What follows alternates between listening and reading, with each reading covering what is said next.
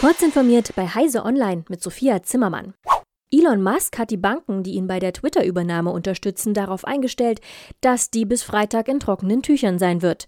Das berichtet der U S-Finanznachrichtendienst Bloomberg unter Berufung auf nicht namentlich genannte Quellen. Es ist das bislang sicherste Anzeichen dafür, dass der U S-Milliardär es ernst meint und die vom Gericht gesetzte Frist nun tatsächlich einhalten will. Die Twitter-Aktien erreichten daraufhin einen Preis von fast dreiundfünfzig US-Dollar. Das liegt nur noch leicht unter dem Kaufpreis, den Musk vorgeschlagen hatte.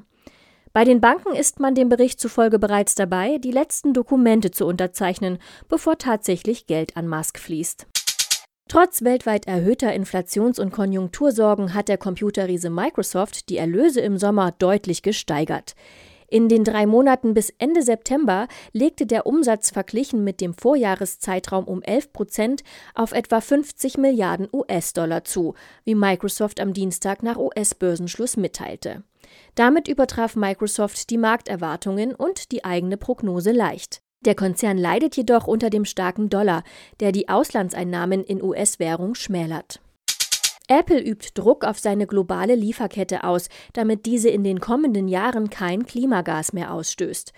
Man fordere die Supply Chain auf, Klimaneutralität bis zwanzig dreißig zu erreichen, heißt es in einem Statement von Apple. Damit geht der Konzern beim Versuch, die Produktion von iPhone und Co. klimaneutral zu machen, die nächsten Schritte. Künftig soll es hierfür ein enges Monitoring geben. Das Unternehmen werde die Arbeit seiner wichtigsten Produktionspartner auf dem Weg zur Klimaneutralität bei der Herstellung von Apple-Produkten bewerten und die jährlichen Fortschritte verfolgen. Die internationale Raumstation I S S musste in dieser Woche einmal mehr genügend Abstand zwischen sich und Trümmer des von Russland im vergangenen Herbst zerstörten Satelliten Kosmos vierzehn null acht bringen. Wie die U S-Weltraumagentur NASA mitteilte, wurden die Triebwerke des russischen Frachters Progress einundachtzig dafür ganze fünf Minuten aktiviert gefeuert.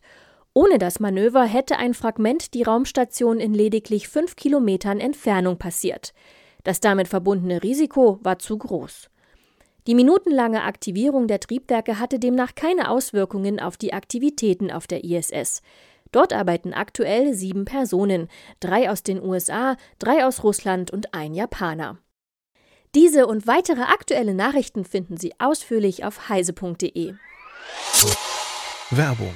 Bei neunundneunzig Komma neunhundertneunundneunzig Prozent denkst du nicht an die Reinheit von Goldmünzen, sondern an spannende Themen wie Redundanzen, Resilienz, Multihoming und S D WAN? Dann komm und arbeite mit uns an den modernsten, sichersten und leistungsfähigsten I T-Netzen. Alles Weitere erfährst du auf w w w punkt b d b o s punkt de slash karriere.